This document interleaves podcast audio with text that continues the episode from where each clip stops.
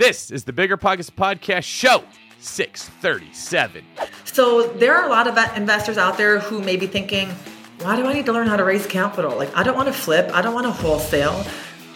I don't want to even implement the BRRRR strategy. I want to go buy turnkey rental properties. I want to go invest in a commercial syndication. I want to go start a fund. Okay, fine. You still need to know how to raise capital to do all those things, right? So we've all heard cash is king. It is endless opportunities when you know how to raise capital. You're going to start getting approached like I did from people out there who want you to be their capital partner and compensate you very well to raise money for their business. What's going on, everyone? This is David Greene, your host of the Bigger Pockets Real Estate Podcast, here today with my amazing co host, Rob Robilto.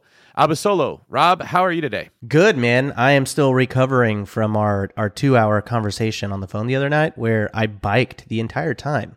Uh, my legs have been like jello ever since. Bro, I got to compliment you. You were on a bike the whole time, and I didn't know it, meaning you never actually got out of breath, which would lead me to believe you might not be a human being, which would actually explain your amazing hair all at the same time. Like, you, we were on the phone for two hours, which is quite the feat as it is. Uh, but you were on a bike the entire time, and I didn't know. Well, it helps that you were just doing one two hour metaphor the whole time. You know, I actually. I don't know if you remember this. I never actually said anything on that call, so that that's probably why. It was a two-hour monologue where you were just forced to listen, just like the Seeing Greene episodes that I make you show up and listen to me and praise me without actually allowing you to speak. Oh, now that's what we call a callback, and a good one, a good one at that. What's better than low money down? No money down. Now through Rent to Retirement, you can buy a brand new construction turnkey rental property for no money down. Wait, hold on, this can't be right. I need to double check with Zach, Rent to Retirement CEO. Oh, hey, Rob. Zach, how the heck are you selling turnkey rental properties for $0 down? it's not that complicated, Rob. Rent to Retirement has new construction properties up to $20,000 below retail prices. We also have investor loans with rates as low as 3.99% and down payment options as low as 5% or sometimes even zero money down. You get all the cash flow, appreciation, and equity for as little as zero money down. That's an infinite return. Oh, wait, wait. Let me get on this before we tell it to the whole Bigger Pockets audience. Just head to renttoretirement.com. That's rent-to retirement.com or text REI to 33777. That's REI to 33777 to learn more about how you can get started investing with no money down today. Get your next new construction property at a steep discount or invest with no money down. Head to renttoretirement.com today. You might think you want real estate, but that's not true. What you really want is passive income. With new investors struggling to find deals or get enough money to buy them and veteran landlords tired of the constant tenant phone calls, is there a better alternative? Actually, there is. Short notes from Connect Invest. Connect Invest is an online investing platform that allows you to easily participate in passive real estate investing, and all you need is $500 to start. Short Notes collectively funds a diversified portfolio of commercial and residential real estate projects across acquisition, construction, and development phases. You'll earn a fixed monthly income without the hassle of owning or managing real estate. Head to connectinvest.com/bp to create your account. Fund your digital wallet with at least $500. Select from 6, 12, and 24 month short notes with annualized return rates up to 9%. Then sit back and let your monthly returns roll in. Join today by visiting connectinvest.com/bp. connectinvest.com/vp. This show is sponsored by Airbnb. Did you know that I turned one of my first homes into an Airbnb? It's true. And it even helped me get the extra income I needed to launch my real estate career. So if you want to try your hand at making even more income with your property, Airbnb is the place to be. Your home might be worth more than you think. Find out how much at airbnb.com/host. All right, in today's episode, Rob and I continue our conversation with Amy Mahjoory about raising money to invest in your real estate deals.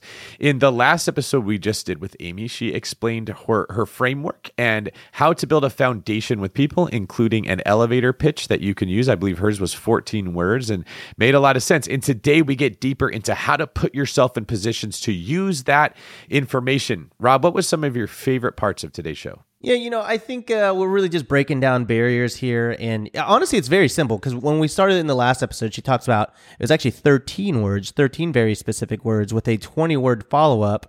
And then today's episode, we actually talk about how to go from follow up to actually taking action in five very tangible steps you can take today to go out and raise millions and millions of dollars if you do it correctly. This ranges uh, everywhere from basically putting yourself out there online to hosting local meetups. Uh, I don't want to give too much of the good stuff away because, yeah, some of these I, I don't think some of you will be expecting. Yeah, and this is a great show because we get into tactical advice. This isn't just the overall, yeah, put yourself out there. Yeah, go to a meetup. Nope, this is exactly what type of events to look for, how you should dress when you go, what you should say, and how to cater it to your individual personality. So if you're someone who's serious about wanting to raise money and invest in real estate, this is a must listen episode. So please listen all the way to the end because we keep it rolling all throughout. Before we bring in Amy, I've got a quick tip for you today. Go to biggerpockets.com slash RE show. That is the podcast page where you can find out about the other Bigger Pockets podcast. But even more importantly, there's free stuff. So if you go to biggerpockets.com slash RE show, you will find some free information for you, a masterclass from Brandon Turner himself about building a brand. We're working on getting him to do one about building a beard. But for now, we have the brand class as well as some free stuff that Amy has given that will supplement your journey into raising private money. Rob, anything you want to say before bringing Amy? No, I've got nothing to say. I'm just let's get into the episode. Leave me alone. Don't laugh at me. I'll laugh at you. All right. Rob, smooth as a jagged knife Abasolo, rolling into the show. Amy Mahjoory, welcome back to the Bigger Pockets podcast. Excited to have you here for part two of your four part framework. Would you mind doing a little recap on what we covered on the last episode and then giving people an idea of what they can expect in today's episode? Yeah, absolutely. It is great to be back with you guys today. And really, we're just going to continue the conversation around private money. So, what, you know, in the last episode, we talked about what is private money, what isn't it, who are we going to target, uh, what are those initial conversations going to look like. We ended it with our with an overview of our fact framework, specifically building your foundation. And, you know, there are a lot of moving parts that go into building your foundation, which is step one in my fact framework, such as, you know, really knowing your role, being confident in who you are and what you're doing, making sure you've got the right mindset, making sure you've got your goals in place, your business plan, your target market identified. And, and it really ends with, us starting to plant seeds and really announce to the world who we are and what we do. And the way we did that under building our foundation was through our four second power pitch. So here we are today, and I'm excited to get into step two of my fact framework, which is taking action. Right. so just to recap, let's see if I've got this correctly. I was paying very close attention when we did this the first time. So F is for foundation, A is for action, C is for Chipotle or credibility, whichever one you want. And then T is for transaction. Is that right? Yes. Thank you. And then we also touched on some common fears and objections that hold investors like us back from taking action. So let's jump into to action. Yeah, let's get into that because I know we started touching on that a little bit towards the end of the last episode. Yeah, so now that we've built a solid foundation, we're confident in who we are and what we're doing. And 24 7, we're dropping that four second power pitch on anyone and everyone above and beyond our friends and family members. We want to focus on continuing to build our list of prospective private money lenders because, friendly reminder, I'm going to be one of the very few people who will tell you raising money is easy when you have steps, systems, and strategies but you don't need to depend on your friends and family members, right? So, how do we take the 70 trust and rapport building strategies that I've created and start implementing them so we can start to convert some of these individuals? So, what I want to share with you guys today are five very specific strategies that you can start to implement right now in order to build your list of real private money lenders. And the very first one, it sounds easier said than done, you guys, and ask yourselves, how often have you done this once I share it with you? Step one of taking action is getting referrals from everyone you talk to. So you're going to see that everything is very closely linked to one another. So the end of building our foundation is the four second power pitch. We end that four second power pitch with a request for a referral, which is step one of taking action. So everyone we talk to in person or over the phone, we want to make sure we ask for anywhere uh, from one to three referrals of somebody else who may be interested in knowing how to earn double digit returns backed by real estate. And this is very powerful, you guys, because earlier I mentioned that I didn't start prioritizing uh, raising capital until my second deal. And when I actually implemented the strategies I'm sharing with you today on my very first deal using private money from a complete stranger, because I asked for referrals of a referral of a referral of a referral, in just three weeks, you guys, in 21 days, I was able to raise $390,000 in private money. And for me, that was huge because we all have different goals, right? One of my goals was I wanted to be on TV. I wanted to work with HGTV. And had I not been able to raise that money, that was the very first property that was showcased on HGTV, and I would have missed out on that opportunity. In addition to a great profit as well. So, word of mouth goes a very long way. Don't um, shy back from asking anyone and everyone you talk to for that. So, a tangible example of this would be, you know, you say, "Hey, I teach people how to, you know, make a double digit return in real estate." Oh, tell me more about that, you know, and then you say, "Oh, I'm a real estate developer in Chicago." Um, you know, insert city here. They might say, uh, "Oh, you know what? I actually have an uncle that does that." And so, if the if you find out that the person that you're talking to doesn't necessarily want to invest or they, you know, you they show no interest, then at that moment you would then kind of push a little bit further and say, well, hey, actually, you know, sounds like him and I would have a lot of, you know, things to connect over. Would you mind putting us in touch? Would that be an example of, of, of a referral or do you like it to even feel a little bit more organic than that? No, that was actually perfect.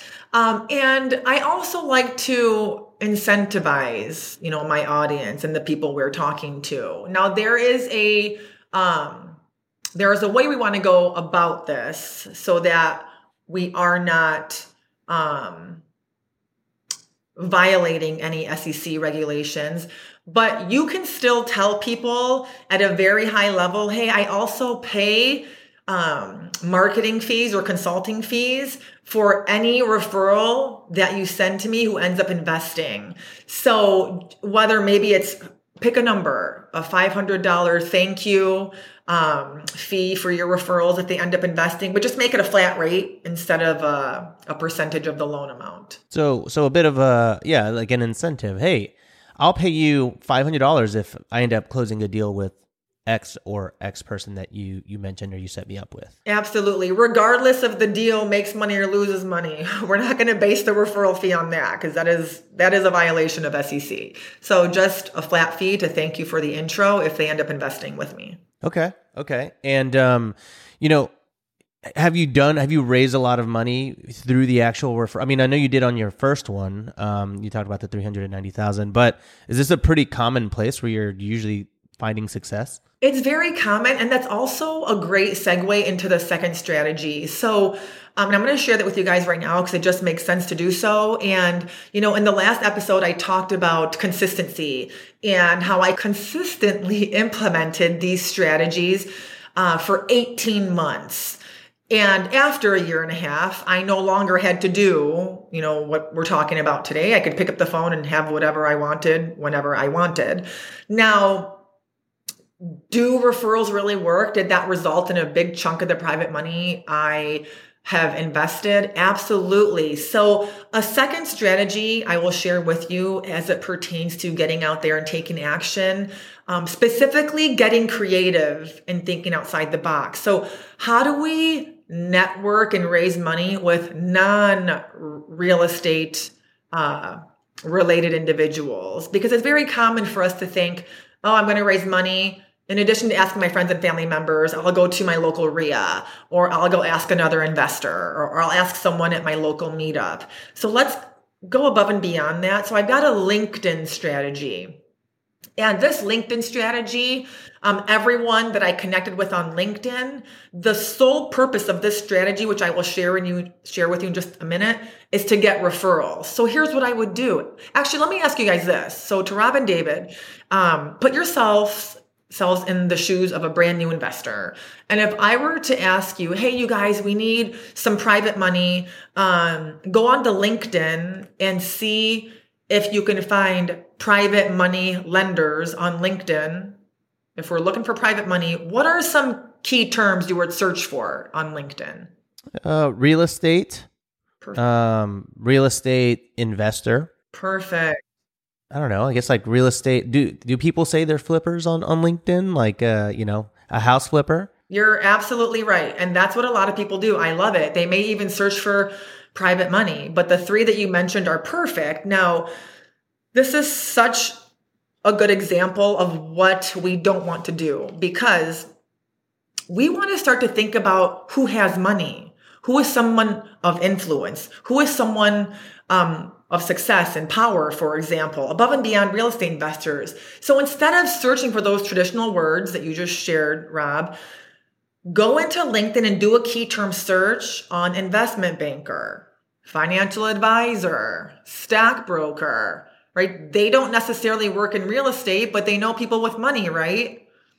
And my whole purpose of getting in front of them is to ask for a referral. Hey, I'm not here to dilly dally. I'm not here to waste your time. Now, I don't do this in, in my first message. What I'll do is I'll connect with someone on LinkedIn. Um, and I do not outsource this, you guys. I don't set up bots. I don't set up automations. I do this myself. Still today, um, if I were to do this, and I do for some of my students, I'm typing these messages up myself because people can tell. When I get those automated messages on LinkedIn, I don't know about you, but I delete or I do not open the majority of them. What's cool about this strategy that I'm sharing with you is as of late, the response rate is a 50, 50% response rate. When I implemented this 10 years ago, it was only a 20% response rate. So what I do is I put in a request to connect and it's two sentences. Hey, Rob, I'm reaching out due to common connections. There may be a way for us to work together and leverage off of one another's network. I just put that out there. Do you have five minutes? I'm very specific for an exploratory conversation on how we may be able to help each other out. Copy, paste, copy, paste, copy, paste. All I'm changing is the name. Set a goal to do that 10 people a day. What I like about that is most people are on LinkedIn, at least this is my impression, specifically because they're trying to make money out of their network. I, think there's a handful of really successful business people that have it dialed in and they have a LinkedIn profile to showcase what they're already doing. But I think the majority of people are trying to get to that point and they're like, well, Facebook is for my high school friends and my family. Instagram is when I want attention, and LinkedIn is when I want when I want to try to make money. So by saying leverage each other's networks, you're dangling the very fruit in front of their nose that they went on LinkedIn to find. Totally. I love it. And it's a, the results are insane, you guys. I just had somebody fly out to shadow me for a full day. He's actually one of my active students. He couldn't believe the results that he was getting, like real time. It was insane. So once the person you're addressing responds, and again, it's going to be about a 50% respond rate. And no, those who do not respond, I do not follow up. This is just my style. I don't have time for that. If they don't see the value in responding, I'm moving on to the other 50% that do. So when they respond, we hop on a call. And what I say to them is, hey, thank you so much for your time. I'm not here to waste your time. Just so you know, I'm a real estate investor. All of our deals are basically your 20 second power pitch, right? Your, your follow up. All of our deals are funded, uh, through investors, which is what allows us to grow and scale. So I know you may not be a real estate investor. I wanted to reach out to you in case you have a client that wants to diversify their portfolio and invest in real estate. You have a client who wants to do that, use me as your go to real estate investor.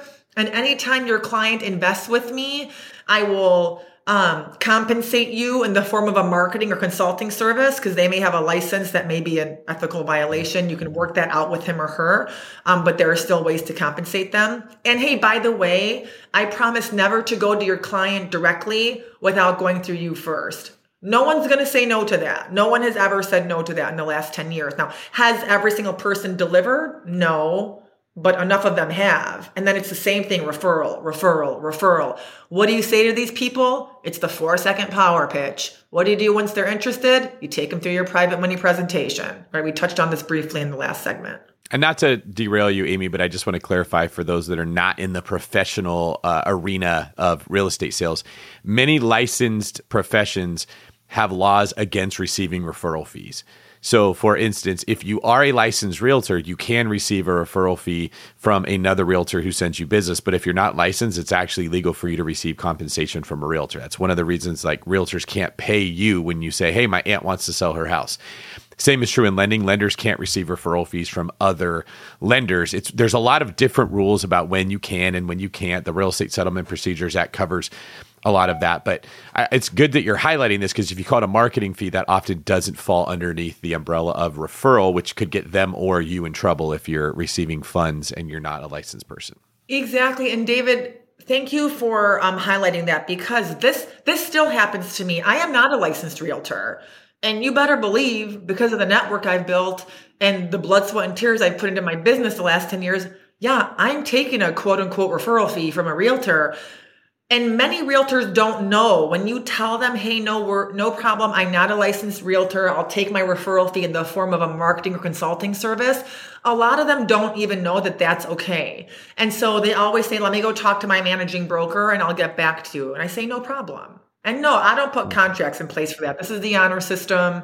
If they don't pay out on it, that's, you know, word of mouth goes a long way. I just won't do business with them again. But it's good to note that because if you're a person on LinkedIn and you get a, a message from someone that's like, hey, this is what I can pay you for whatever, they may be thinking, oh, this is a trap right? This is somebody coming after me to see if I'm going to take the bait and then I'm going to get in trouble. So by spelling it out clearly in the beginning, you can kind of lower those defenses. It, the verbiage matters, I guess, is, is what I'm getting into here. Absolutely. And again, I am not a real estate attorney. I am not a real estate professional. Mm-hmm. If you guys have any questions on this, talk to your real estate attorney. So, okay, so we've talked about word of mouth, meetup, and LinkedIn. One of the things I was curious when you were talking about meetups, because I think a lot of people will get in their head on on this specific point. And they say, well, what if I decide to host a meetup and nobody shows up? Do you have any tips for someone that's, you know, kind of nervous to do this on how they might be able to get people to that meetup?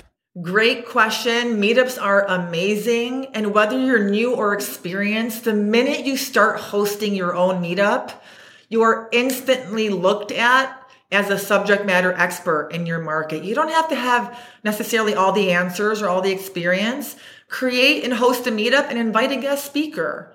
Invite a realtor, a designer, an architect, right? A hard money lender. And yeah, guess what, you guys? You can actually start to generate referral fees from all these guest speakers because now you're putting them into environment where they have the ability to generate more business. So meetups are great. I love it, which leads me to strategy number three, of today's conversation. So I actually have a meetup strategy.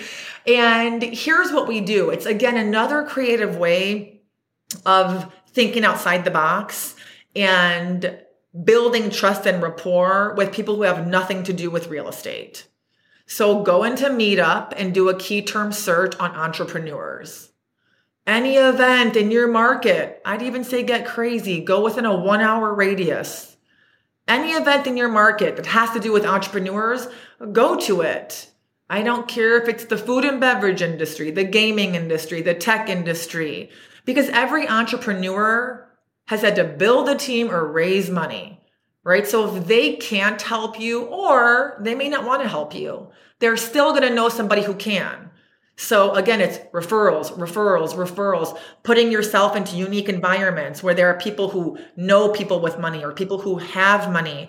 Um, and in addition to searching for entrepreneurs, also search for venture capital, venture capital, venture capitalist.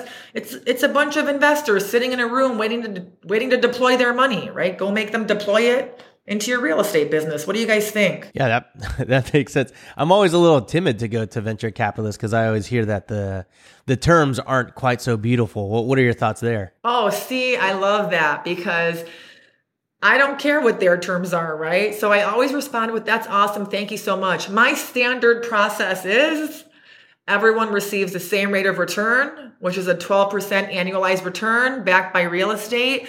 If this is something you'd like to discuss more, I'd love to work with you. Let me know when we can chat about it. Yeah, yeah. So, um, actually, w- one thing we didn't really cover uh, earlier, just so that I understand even your structure a little bit more, and that might give a little bit clarity here moving forward. You give a 12% annualized return. So if someone invests $100,000 into one of your things, they should expect in one year $112,000 back. Perfect. Yep. It's 1% a month. And then do you, on top of that, okay, so do you pay the 1% a month or do you give it to them at the very end? I always pay at the end uh, in one lump sum. My private monies, the majority of them are just listed on the HUD statement as, you know, their payoff balance is listed. Right. And I just let the title companies. And then lastly, when you are raising money, um, you know, are you trying to get the investor to like let's say you're doing a flip to buy the entire house outright and then fund the renovation or are you trying to get them to give you 20% of the flips that you can go and get a hard money loan and renovate it with the, uh, effectively another lender? Great, just filled with great questions today. That's very, very good because that comes up often. So that's your choice. If you live in a market where, you know, average price points for distressed property are five, six hundred thousand dollars and you've never raised money before, go put a hard money lender in first lien position. There's nothing wrong with that. I love my hard money lenders. They were good to me. I still take care of them. I still send them business. That way, all you have to raise is the gap funding that you know that 30% 20% plus all your carrying costs. And then as you become an expert at raising capital as much as you love your hard money lenders you can phase them out. You can positively impact your bottom line and put more money in your pocket. No guarantees though right? But then we still take care of our hard money lenders through referrals in our network. Okay, so ideally it's a I mean you you effectively start with both, but as you get really good at raising the private equity or the private money, um, you sort of phase out the hard money loan, you know, people. You take care of them with your referrals, but you phase them out simply because you don't necessarily want to keep paying points and origination fees and all that kind of stuff. Is that yeah? that, because that you don't right? need to. That's that's absolutely right, and you don't need to because you guys, if you think about it, if you borrow a hundred thousand dollars, which is nothing. I'm being uber conservative right now. And Right. for some of the newbies, the cost of that capital is going to be, let's say, you know, 13% annualized if you're brand new with no assets, and let's say three points. The cost of that capital is $16,000. Now, at the end of the day, I don't care about the cost of the money. It's about the availability of the funds. We can all have hard money tomorrow. I don't care. I bake it into the deal. Um, whereas the cost of that same $100,000 is only $12,000 when you're working with private money. So the difference is $4,000. But is $4,000 going to make or break the bank? No. But that's $4,000 on just $100,000 deal, right? So what if you're raising a half a million dollars, which most of us do on one deal anyways? That's 20 G's. Right? Or a million dollars, or we do five deals a year, 10 deals a year. So, really, the points really start to add up. Yeah, definitely. I mean, especially. I mean, we were when David and I would close on our Scottsdale property. I think you know a point for us was like thirty thousand dollars or something like that. So we, yeah, I mean it it, it on, yeah on the uh, on the luxury stuff it can get it can get pretty up there. And I didn't mean to derail this, but you know I know that a lot of people are like super interested in this topic, and I don't know if this goes into the T of, of fact. Is that is that a little bit more on the transaction side? Um, I could talk about this for hours, you guys, so it's all good with me. Um, no, this actually comes in under under step three, the credibility piece, which I think we're going to get Okay, into cool. later. Yeah, yeah. Okay, cool. Just making sure. So a little preview, I guess. Uh, sorry, I get a little excited here when we talk about uh, raising money because this is something that I think you know it's very important for me right now. It's very a, comes at a pivotal time in my career where I move out of buying single family acquisitions and I move into scaling rapidly. And that you know, for example, I just, I mean, in, by the time this comes out, I should have closed on a twenty unit uh, motel in New York, and so we were able to acquire that property via raising money. Um, and I think a lot of people, this is kind of the difference between slowly building your portfolio, but there comes a time where if you don't want to just buy home after home after home, raising money is super important if you want to scale in a big way. Now, obviously, your mileage may vary. It's not the case for everybody, but for me, it is right now. So I always get very curious about the the actual nuances here. Yeah, and that's interesting because you know you've talked about the BRRRR strategy. A lot of the examples I've shared um, revolved around fix and flips. So there are a lot of investors out there who may be thinking, why do I need to learn how to raise capital? Like I don't want to flip, I don't want to wholesale. I don't want to even implement the BRRRR strategy. I want to go buy turnkey rental properties. I want to go invest in a commercial syndication. I want to go start a fund. Okay, fine. You still need to know how to raise capital to do all those things, right? So we've all heard cash is king. It is endless opportunities when you know how to raise capital. You're going to start getting approached like I did from people out there who want you to be their capital partner and compensate you very well to raise money for their business. So there are so many ways that you guys can get creative and really just from this one skill set start to generate so many multiple streams of income. Yeah, yeah, totally. So I, I guess that that kind of goes into the the meetup side of things, which is kind of where we left off. When you said that you were going to these different events, you're going to meetups that aren't particularly uh, I guess they may be adjacent to what you do, but not necessarily. You go and you network with those people. You give your your um, your four second power pitch, maybe even the twenty second follow up, and then from there you invite them back to your meetup that you'll be hosting pretty soon. Is that is that right? Sometimes I will if they've um, expressed an interest. My main concern is is to play or strategy is to place myself into environments where there are where there's money. And so going to other entrepreneurial events means I'm aligning myself and surrounding myself with other business owners who have been challenged with the same task as me. And as a result, they know people with money or they have money of their own they may want to invest.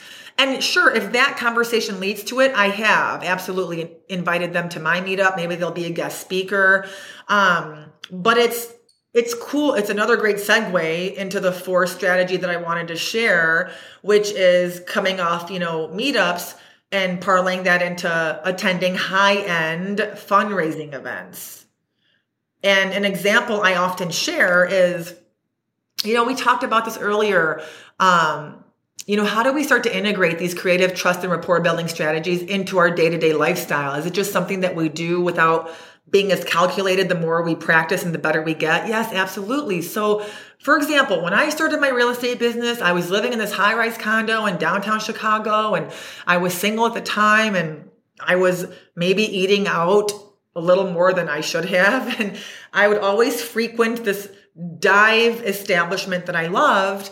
And once I started, you know, prioritizing the power of raising capital, I said to myself, Amy, what are you willing to sacrifice? And is it really a sacrifice if you can't go to Snickers, your all time favorite dive bar, three days a week? And instead, you know, one day a week you go to a fancy restaurant, right? During happy hour in a non creepy way and you start to talk to the locals, to the business owners. Um, or every year I would invest in a um, VIP ticket and I'd go to the Chicago Auto Show. I could care less about cars. I don't even know anything about cars. I don't care. But when I spend, I don't know if it was two or four hundred dollars to a black tie event I go to the Chicago Auto Show by myself, which was very nervous, as extroverted as I am for me, um, I'm placing myself into environments where there are people with money. And I would I would work the room again in a non creepy way. 15 minutes, that's it. I would try to shake as many hands as I could um, every 15 minutes. And what am I saying to these people? I'm going to sound like a broken record, you guys. It's a four second power pitch, right? I'm just mm-hmm. planting seeds.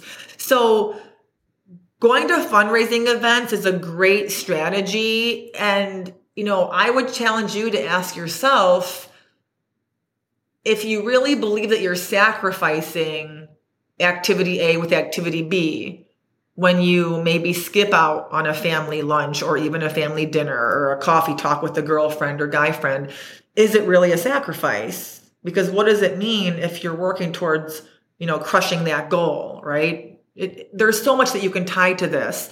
Um, but fundraising events have been very fruitful for me as well. What about you guys? Yeah, I mean, I when when you say fundraising event, it's not like it's not necessarily just quite a like a literal like a charitable drive or anything like that. In your mind, the way you're defining a fundraising event is just you know, uh, maybe like a high ticket event or, or something that's a paid entry where there are wealthier individuals that might be more investment focused. Is that is that correct? Yeah, you're absolutely right. Yeah, high ticket events. I mean, and there are, you know, depending on your market, um, there are a lot of, you know, high ticket fundraising events as well. But I would I would really focus it on on high end because that's where the other business owners and entrepreneurs are going as well. And and if it's not within your budget, again, what are you willing to sacrifice?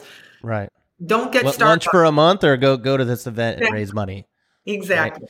We're always looking for ways to improve, searching for better. But when it comes to hiring, the best way to search for better is by matching with quality candidates. If you need to hire, you need Indeed. Indeed is your matching and hiring platform with over 350 million global monthly visitors, according to Indeed data, and a matching engine that helps you find quality candidates fast. Ditch the busy work. Use Indeed for scheduling, screening, and messaging so you can connect with candidates faster. And Indeed doesn't just help you hire faster. 93% of employers agree Indeed delivers the highest quality matches compared to other job sites, according to a recent Indeed survey. Leveraging over 140 million qualifications and preferences every day, Indeed's matching engine is constantly learning from your preferences, so the more you use Indeed, the better it gets. Join more than 3.5 million businesses worldwide that use Indeed to hire great talent fast. And listeners of the show will get a $75 sponsored job credit to get your jobs more visibility at Indeed.com slash BiggerPockets. Just go to Indeed.com slash BiggerPockets right now and support our show by saying you heard about Indeed on this podcast. Terms and conditions apply.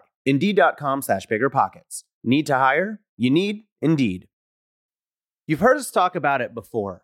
High interest rates are crushing real estate investors, leaving even some of the best investors in need of funding now. But with today's liquidity crisis, who can fill the demand? With Fundrise, America's largest direct to investor alternative asset manager, you have the opportunity to.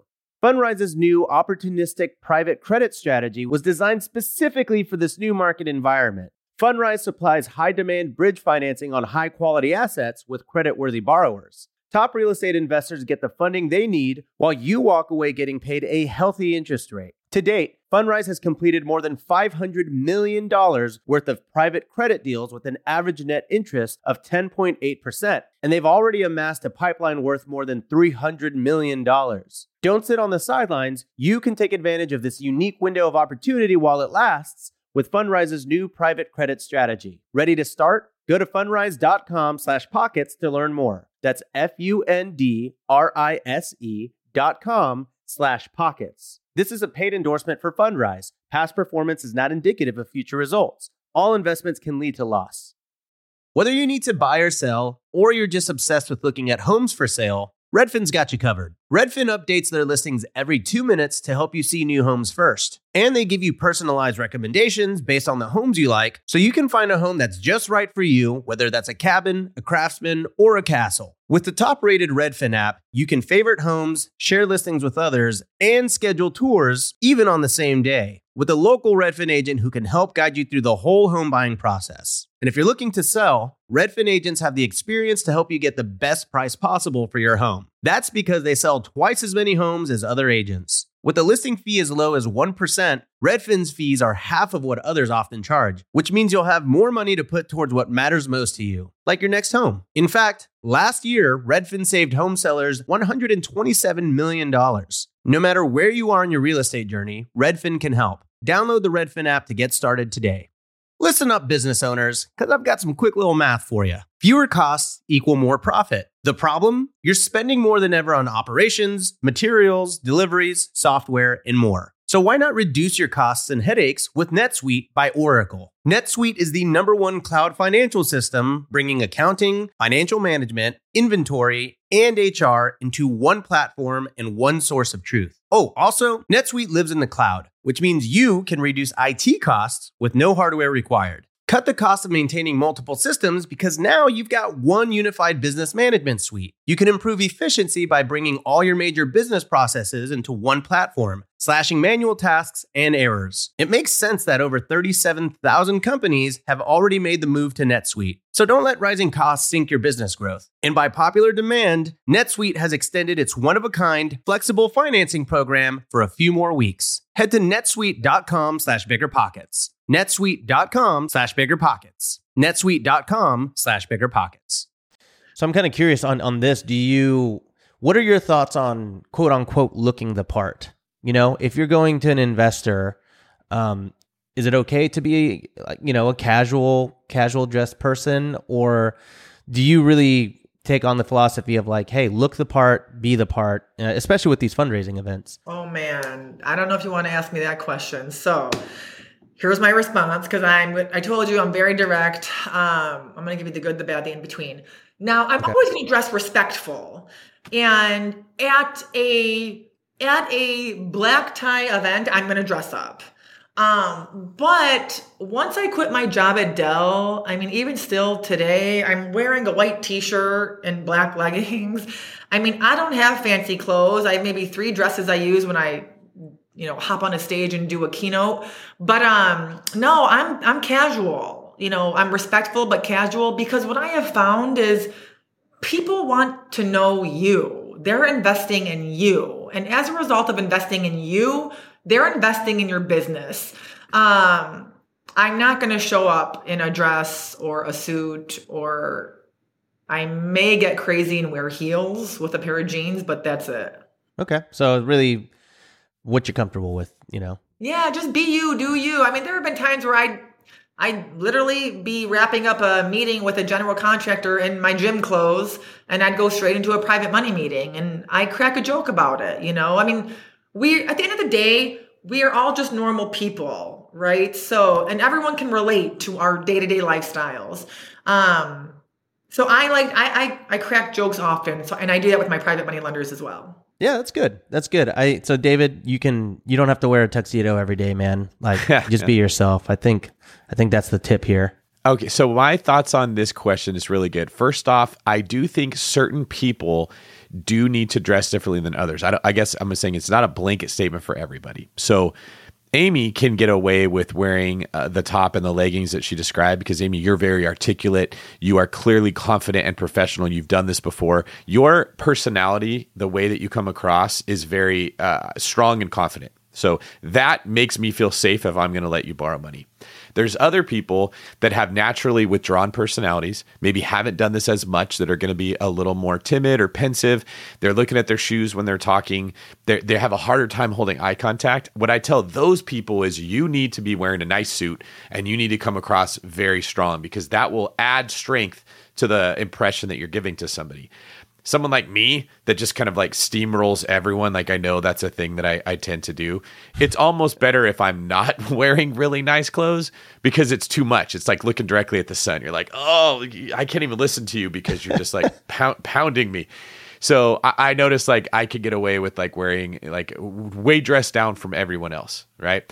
But I, I do think that it's custom fit for every personality. And this is the same thing I tell real estate agents that are on my team. Amy, you're amazing me with how many of the strategies that you're using to raise money are the same things that other businesses do when they're just trying to find leads. What you're really talking about is a lead for your business when it comes to money. These strategies are so similar.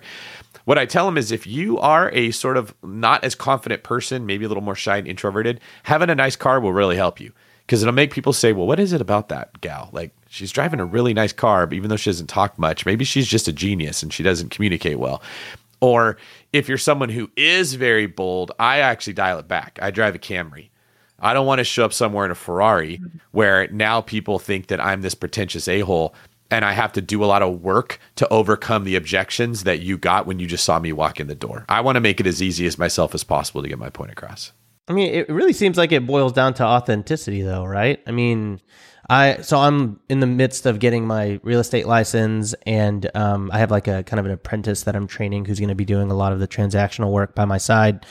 And I was talking about creating content, and you know how I plan on starting a YouTube channel that focuses on the on the Houston market. And she was like, "You're gonna just you're gonna wear that?" I'm like, "Yeah, I'm gonna wear graphic tees, you know, tees with funny things on it, tees with skulls on it, my black pocket tee. It doesn't matter because I was like." I don't want to be the realtor that wears the the suit. You know, I want to be the realtor that's the millennial realtor that's super casual. And I think she was like, okay, I get if you if you're sure, and I'm like, yeah, I'm sure. I do it every day, and you know, people don't really consider what I wear because I think it's all about the conversation and the authenticity that drives that conversation. Yeah, both of you just gave really great pieces of advice. And um, it ultimately does come down really to your personality and things you need to, you know, strengthen.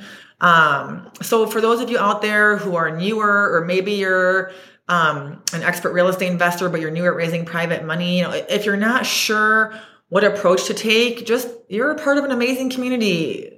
You know, turn to your bigger pockets community or other communities that you're a part of and ask for support, ask for advice, ask for help and and um and let them help you if you would like some support in that area. So we've have we covered off the every strategy. I know we talked about word of mouth, meetup, LinkedIn, fundraising. Was there one that we were missing there? Yeah, I wanted to really wrap it with something you touched on earlier, Rob, which was pretty cool. Remember, I joked about you stealing my thunder. oh, uh, right, right. Episode one. Which is your online presence, because I come across so many real estate investors um, of, across all ages who will shy away from social media. Social media is so powerful, and there are such respectful and tactful ways that we can share what we are doing as individuals, as business owners on social media. And really, when it comes to your online presence, this is the fifth strategy I wanted to highlight with you today. There are two things I would invite you to consider.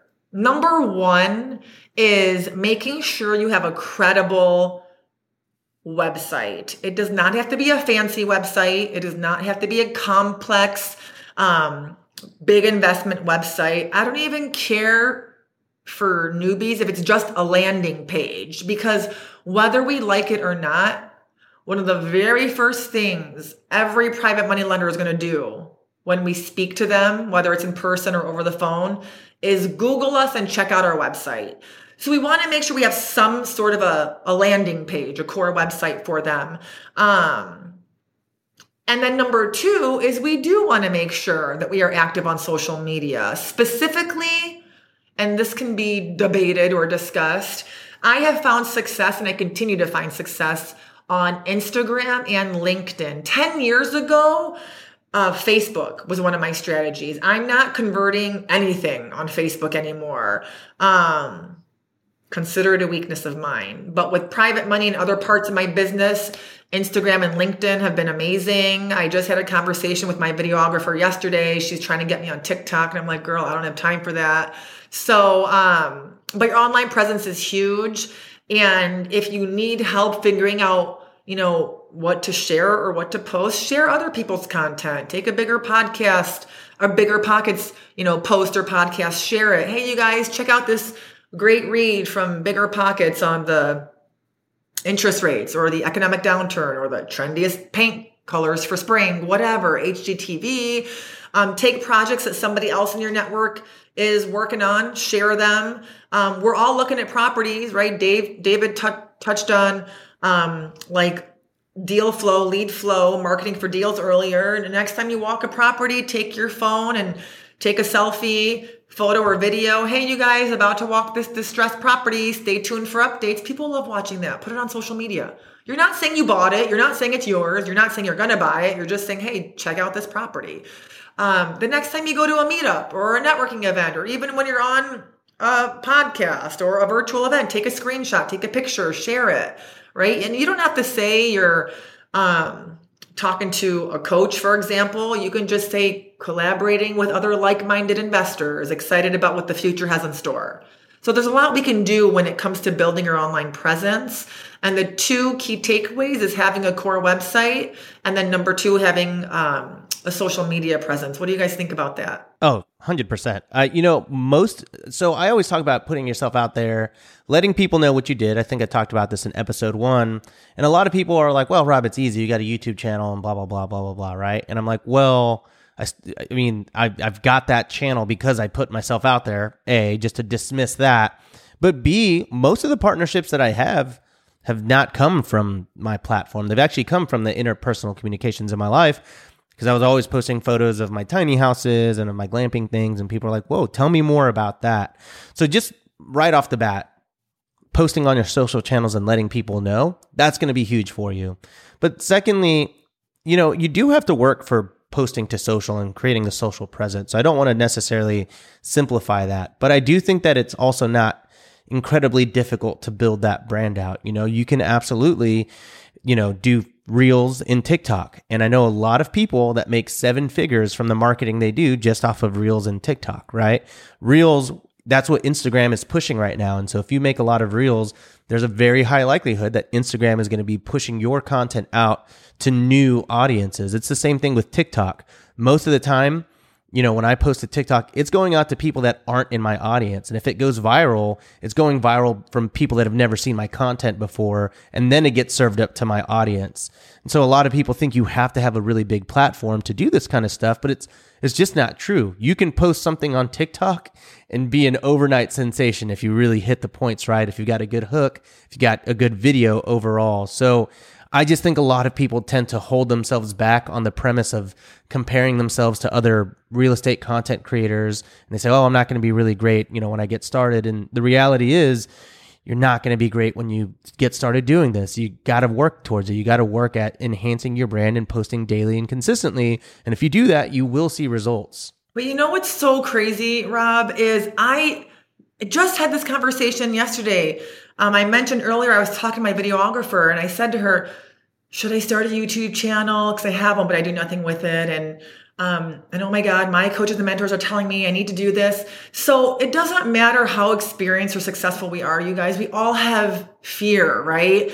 Um, and things that hold us back from taking action. And it may sound silly to other people, but one of mine is I don't know how to start a YouTube channel. Am I gonna am I gonna get criticized by people? I can't deal with the negative comments. Like, what do I do? But I know I have all of this content that I want to share and raise awareness on. And so even you just sharing your story and your experiences has motivated and inspired me. Well, and you know, we actually just talked about this recently on episode 629 with Brandon Turner. We talked about growing your personal brand and your social presence uh, online. And we, I mean, it was a, effectively a 45 minute masterclass on everything you need to know to really develop your personal, you know, your ecosystem, whether it's TikTok, Instagram, Facebook, YouTube, or everything. So if you're interested in learning more about that, be sure and go download that and give it a listen after this episode. Yeah. Um, again, thank you for that. I, I, I selfishly appreciate that. And you know, at the end of the day, you guys, it's it's all about our mindset, right? And remembering that we are providing others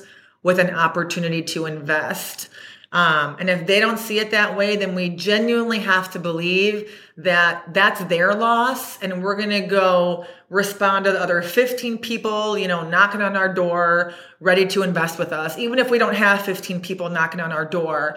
And here's the best part. Once, um, these transactions start to come in, which is step four, the fact framework, which I know we'll get into later, then it's going to have a snowball effect on everything you're doing. And yes, you're actually going to have more money coming into your business than you even want or need. And so there are going to be ways where you are respectfully going to work with private money lenders and then also turn away private money lenders whose ethics and morale do not align with yours. Because remember, we don't need them. We don't need their money, right? Because we have the right mindset. They need us. We're the ones providing them with double digit returns with a protected, secured, and insured asset. They're not getting that in the stock market. They're not getting it in the bank. So as long as you have the right mindset going into this and you remind yourself of who you are, what your ethics and what your morale consist of, you guys are going to have no problem getting out there and confidently raising money. Yeah, well, this was awesome, and uh, I'm really excited to get to the C, uh, the credibility uh, step here in the next episode. But to quickly recap here, um, I just wanted to make sure I got the five action strategies correct and, in no particular order. And, and I know you have a lot more of these, so we'll definitely need to cover these at a later point. But starting with number one, word of mouth uh, referrals, getting yourself out there, meeting people, asking if those people know people that might want to invest with you. Number two, having a meetup. And um, if you want to market that meetup, go to several different meetups around the world. Uh, sorry, around the, the city within a one hour radius, I think is what you said. I mean, you could do around the world if you want. It's just going to be a lot more expensive. But um, go and network with people outside of your network and see if you can get them to come to your meetup And by doing so, you'll prove that you're a subject matter expert, and people will more than likely build a little bit of trust and rapport with you because they see you as somewhat of a, a local leader in that space. Three would be uh, getting onto LinkedIn and making connections with a lot of people. Make sure that you're not building any kind of uh, bots or any VAs doing this. Try to have a personal message that you send to a lot of people. Um, let's not say, you know, be on the nose here and hit up real estate investors or real estate flippers, but, you know, people that might actually have wealth in a different arena that are looking to diversify. So physicians, maybe even, you know, like you said, um, uh, the head, the oh, venture capitalists, uh, doctor, you know, all that kind of stuff. Then we move into number four, which is, or sorry, number four, which is fundraising events. Go to some high ticket events, high ticket events that you might have to go and buy a ticket. Maybe it's a conference, maybe it's uh, another event that's a $500 car show in your city, and try to network with as many people as you can and then lastly, online, uh, put yourself out there online, whether it's posting to your personal pages or really just kind of digging in to the Instagram side of things or, or digging into TikTok or whatever that might mean, but really being consistent and intentional about your social posting. Does that sound right? Did I miss anything there? It was perfect. Thank you, sir. Thank you. Well, we appreciate it. I mean, this is really a, a a masterclass. It's, it's going to be a, an amazing four part series. We're super, super excited. Um, before we wrap up today, was there anything else that you wanted to just leave us with as we kind of get ready for the next episode? Um, I don't think so, you guys. Just really remember, um, you know, I guess what's your why, right? We've all heard about that, right? What's your why? What's your driving force? Um, because you guys got this, whether it's raising capital or other parts of your real estate business, you can do it. Tap into your why when you feel like you may be lacking motivation, um, and just turn to your community for support. And uh, we got you, and we'll see you in the next episode. Awesome. Well, before we head out, can you tell us a little bit more about where people can learn about you online? Yeah, absolutely. I'm I'm trying to as much as possible share as many uh, tips and strategies on Instagram primarily. So I'm always sharing videos or pointers or graphics. Um, so if you just check out my Instagram handle, which is just my first and last name, Amy Mahjoory, you can connect with me there. And I don't outsource any of that, so it's a direct line to me. If you have any questions um, that went unanswered, you know, on this series, feel free to hit me up via Instagram and I'll respond within 24 hours. Awesome. David, what about you, man? Find me at David Greene 24. Check out my YouTube at youtube.com slash David Greene Real Estate. And you can message me on the Bigger Pockets platform. I, it was weird. I took a second there to try to remember what my YouTube thing was, even though it is the most boring name anyone could ever think of. You can hey, you can find me at YouTube uh, at youtube.com. That's exactly what I did. I was trying to buy myself time to remember what the name was there. Doesn't happen too often. All right, Amy, this has been a blast. I'm excited we have more going on. Personally, this is just my opinion. We're probably entering into a market that's going to be the best buyer's market we've seen in at least eight or nine years. And if you are looking to ramp up, right now is a great time to be borrowing money. And for those that have money that don't know how to invest in real estate, they have to earn a return on it because inflation's eating it up. So, on the people who need to lend money, they have pressure. On the people who want to be buying houses like us, we have pressure because the market's good. This is a very good time to be getting into the industry. So, if you guys like this content, stay tuned because we're going to have Amy back for some more shows to complete her four step process. So, my advice would be to go practice some of what you've learned right now on some of the people that are in your life. See if your elevator pitch can be improved. See if you can set yourself up to start attending some meetups, and maybe you can even start posting online, getting some of the bugs worked out on your own game. And then the next time we have Amy on, you'll have even more information to put into play. All right, I'm going to get us out of here. This is David Greene for Rob. Be yourself because everyone else has taken Abasolo. Signing out.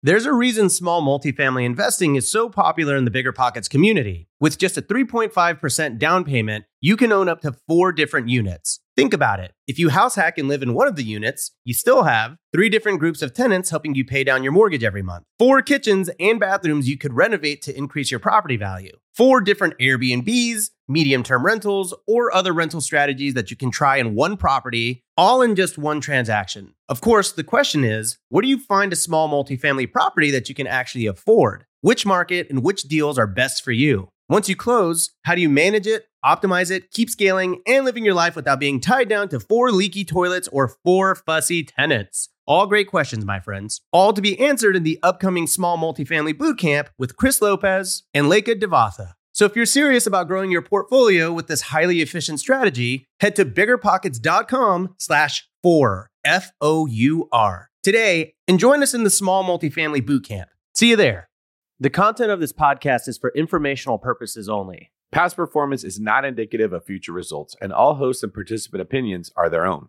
Investment in any asset, real estate included, involves risk. Use your best judgment and consult with qualified advisors before investing. Only risk capital you can afford to lose. Bigger Pockets LLC disclaims all liability for direct, indirect, consequential, or other damages arising from reliance upon information presented in this podcast.